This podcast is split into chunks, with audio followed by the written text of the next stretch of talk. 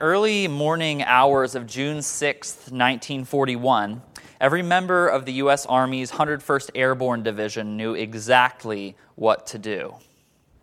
They knew how to jump out of their planes in an orderly manner when the pilots gave them the green light over Normandy. They knew how to cut free from their parachutes once they reached the ground. Um, they knew how to form ranks and work together to capture strategic targets uh, they knew exactly what to do. The plan was clear and the plan was specific. And all in, the D Day invasion involved more than 156,000 Allied soldiers. And this is the staggering thing every single one of them knew exactly what to do. Everyone fulfilled their specific part, and all the parts were coordinated perfectly together and uh, so the victory came. So after the invasion, Winston Churchill said this He said, Everything proceeded according to plan. And what a plan! D Day wasn't just well planned, D Day was a symphony. Sun Tzu, in his ancient treatise, The Art of War, says that every battle is won before it is fought. And every decent general knows that on the eve of battle, troops need clear, specific instructions about what to do. Uh, this isn't just the case in war either. Um, any CEO, any high school soccer coach, any wedding planner knows this.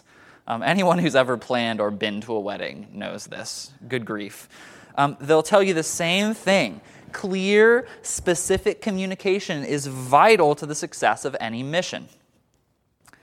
And that's why I've been so perplexed by Jesus' words to his disciples on the night before his death. He isn't clear, he isn't specific. He even admits it. Look at verse 25 of our passage. He says this I've said these things to you in figures of speech. This is the crucial moment. This is the eve of battle. Jesus isn't giving clear, specific marching orders. He's using figures of speech, metaphors, cryptic sayings, poetic images. This is crazy. Is Jesus a bad communicator? Is he a clueless leader? I don't think so. I think he knew exactly what he was doing. And I think there's a reason why he gives his disciples an obscure discourse instead of clear, specific marching orders on the eve of battle. And I think that that reason is the key to the entire Christian life. But first, we want to need to set the scene. The village of Bethany is about a mile outside of Jerusalem. And a short time before this all happened, Jesus went to Bethany, and there he raised his friend, whose name was Lazarus, from the dead. And this made Israel's political religious establishment very, very nervous. At the end of chapter 11, we read that they gathered together. They had a little backroom colloquium, and they said, What are we to do? For this man performs many signs. If we let him go on like this, everyone will believe in him, and the Romans will come and take away both our place and our nation. So they literally decide that Jesus is a threat to national security. So what do they do? They put a bounty on his head. If anyone sees him, they're to turn him in. Eventually, he was sold out for 30 pieces of silver. But that's later. Jesus becomes Israel's most wanted. So, Jesus and his disciples go into hiding uh, nine miles northeast of Jerusalem in a little forgotten town called Ephraim. The text says in John 11:54 that it's near the wilderness. And this creates something of a stalemate between Jesus and the authorities. The authorities want to kill Jesus and his friends. They put an, a, a, warrant out on Lazarus' head, too. Um, but as long as Jesus is hiding in Ephraim, they can't find him. He's safe. But guess what? He doesn't stay in Ephraim. Five days before the Jewish Passover, he makes a bold move. He breaks quarantine, to put it in our modern terms. Uh, to give you a sense of what Passover is like, uh, take all the patriotism of the 4th of July and then combine it with all the nostalgic enthusiasm of Christmas, and then you take that concoction, pump it with anabolic steroids, and set it on fire. That's Passover. Passover was the commemoration of the time when God delivered Israel from a totalitarian regime in Egypt. So remember uh, Moses and the 10 plagues? That's Passover. It was a big deal. People flocked to Jerusalem from all across the world for this celebration. It was nationalistic, it was religious, it was a frenzy. And five days before this, right as things are ramping up, I mean, think about the shopping malls five days before Christmas. Good grief. Um, right as this is ramping up, Jesus enters Jerusalem riding on a donkey, which is the first century Israel equivalent of a white horse, and the crowds flock out to meet him. Uh, this is not an ambiguous symbolic gesture. It's very clear. Everyone understands what this means. The crowds have palm branches that they're waving in, his hand, in their hands, and they say, Behold, the King of Israel. Jesus has the raw ingredients for a revolution, and his disciples know it. The crowds, they're waving it, they're ready to unite behind him against the Romans. Jerusalem's a powder keg. All Jesus has to do is set the fuse. That's it. So, after this triumphal entry, as we know it, uh, Jesus lays low with his disciples somewhere in the city. They probably have enough popular support that the Romans aren't just going to come and get them wherever they're staying at the time. Uh, they're afraid of the people, it says in other Gospels. So now Jesus has this brief window of time to give the marching orders for the revolution. Now is the time for Jesus to craft a symphony of assault like D Day. They have the people on their side, um, they've got the leader with all the charisma. If everyone does their part, they could overthrow this oppressive regime, just like the Maccabees did hundreds of years before. Now's the time for clear, specific instructions. Now's the time for a battle plan. But that's not what we get, is it? Oh no. We get John 14 through 17, commonly called the farewell discourse or the upper room discourse. And if you've ever read it, you'll know that it's definitely not a battle plan. There are no clear, specific instructions about what they're going to do the next day. Instead, Jesus talks about the Father he talks about what love is. He tells his friends about grace and truth and eternal life and the Spirit of God. He uses metaphors and one liners. In my Father's house there are many rooms. I will not leave you as orphans, I will come to you. I am the vine, you are the branches. Abide in me. These images have a way of sticking in our minds uh, it just like sticks to your brain like a burr and then it burrows down into your heart. And that's precisely what he intended them to do. It's the kind of words that stick with you 20 years later after you hear them. But it's not all metaphors, actually. Jesus makes a bunch of promises, too. For example, look at verse 26 of our passage this morning. Jesus says this uh, In that day, by, meaning the day of resurrection, you will ask in my name, and I do not say that I will ask the Father on your behalf, for the Father himself loves you, because you've loved me and believed that I came from God. I came from the Father and have come into the world, and now I am leaving the world and going to the Father. Notice, Jesus is not concerned with battle tactics here. He's not even really concerned with morality. This isn't just a lecture, this is a talk on relationship.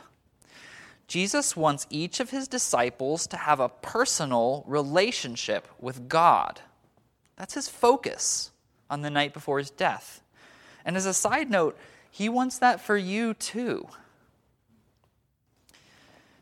But the disciples don't get it. Uh, they think they get it, but they don't get it. Um, look at verse 29 of our passage uh, they, they express a sense of understanding, but they don't understand. His disciples said, verse 29, Ah, now you're speaking plainly and not using figurative speech. Now we know that, all, that you know all things and do not need anyone to question you. This is why we believe that you came from God. They say, We get it. We get it, Jesus. Now we're enlightened. Now we understand what you're all about. And Jesus says, Really? Do you now believe? He says. See, Jesus is talking about love, he's talking about God. But the disciples are fixing for a fight. You know, Jesus is going on about love. I imagine that Peter's up there in the upper room and he's sharpening his blade. Um, later in the evening, after all this has been said, uh, as the guards come to get Jesus, Peter pulls out his sword and hacks somebody's ear off. What do you think? Do you think they got it? No. They don't get it. They're not tracking with Jesus at all. They're ready for a revolution. So, what is Jesus up to? We saw earlier how important it is that every soldier on the battlefield has clear, specific instructions about what to do. No responsible leader would ever send their soldiers into battle without them. But Jesus does not give clear, specific instructions about what to do. Instead, he offers cryptic words and amazing metaphors and a lot of promises. And my question is why? What's he doing? I think there are two possibilities, and I favor the second one. I've, either Jesus isn't giving instructions because he's a foolish, irresponsible leader who has no idea what he's doing. Or perhaps he isn't giving instructions because he's going into the battle alone. Jesus loved his disciples, but he wasn't naive about them. And he knew it, he knew exactly what every last one of them was going to do. Think of Judas. Does Jesus have any illusions about why Judas leaves the room in the middle of dinner? No. He said he knows Judas is going out to betray him. And he looks at Judas across the table and says, What you're going to do, do quickly. Or think of Peter. Peter promises Jesus, Listen, I'll lay down my life for you. Does Jesus buy it? No. He says, Peter, the rooster will not crow till you have denied me three times. And how about the rest of the, of the merry crew? Look at our passage. Jesus says in verse 32, verse 32, Behold, the hour is coming. Indeed, it has come when you, my disciples, will be scattered, each to his own home, and you will leave me alone. You're all going to abandon me, guys. I know how this ends. This isn't a symphony. It's not a coordinated group of soldiers who achieve the victory together. Spiritual warfare is not that kind of battle. Jesus does not invite his disciples into that kind of battle. If that's what it was about, he would have told them then and there. He would have employed their help. He doesn't. Jesus does not invite us into that kind of a battle. That's the key to the Christian life. Look with me at verse 33. Let, rem- let me remind you of what Jesus doesn't say in verse 33. He does not say this I've said these things to you that together you may wage war. In the world you will have tribulation, but take heart, you will overcome the world. He doesn't say that. That might be the motto of our whole society but that's not the gospel. It's not what Jesus says. He says this I told you these things that in me you may have peace. In the world you will have tribulation, but take heart. I have overcome the world. Jesus didn't give us a battle plan because he fought alone on our behalf. Jesus is the one who went to the cross and suffered and died. He's the one who bore the sins of the world. He's the one who defeated death. He was, is the one who was crucified to atone for your and my sins. He's the one who rose from the dead. He's the one who sits on the throne and governs the world. He's the one who sends his spirit to empower the church. He's the one who has overcome the world. And so when Jesus says, I've overcome the world, he doesn't mean I've endured the world, or I've outlasted the world, or I've won some kind of metaphorical moral victory over the world by being really noble in the face of uh, authorities that wanted to crucify me. The word is nenikeka. It means I have conquered. So we live in this time of paradox, don't we? Um, Jesus has overcome the world, but some days it doesn't look like it. Actually, to most folks these days, it looks like a novel coronavirus from somewhere in the Chinese heartland has overcome the world. It looks like fear and, and anger and prejudice have overcome the world as another black man is killed in another neighborhood. And the nation is divided again.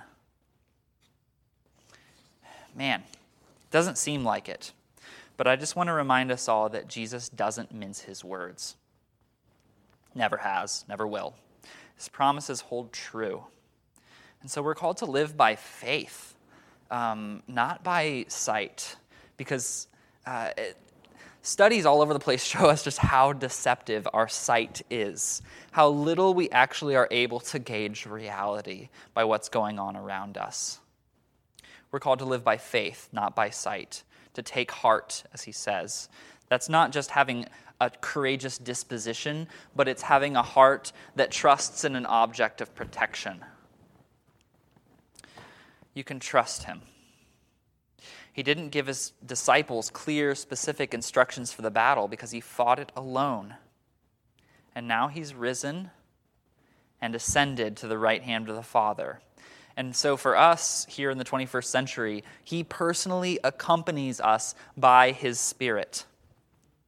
In your lonely moments, he personally accompanies you by his Spirit as I preach this sermon and you sit in your living room or hide in your closet from your kids, uh, he personally accompanies you by his Spirit to apply his truth to your heart to bring you life in the desert. That's what he promised to do. So, the upper room discourse is not a battle plan. But if I had to draw a battle plan out of it, and I shouldn't, but I will, um, it would go something like this Stay with me I will personally be with you. And as long as I'm with you, you are perfectly safe. I will fight your battles for you. Stay with me. If you're really strong and really capable, if you've done great this week, if you're a spiritual all star, then you should stay with me because I'm your only safe place. Apart from me, you can do nothing. And if you're a spiritual weakling, uh, if you're not the religious type, if you're a real, if your life is just a dumpster fire, you know what I mean? Um, then you should stay with me. I'm your only safe place. You're perfectly safe with me. I have overcome the world. It's not your war to win. Let's pray.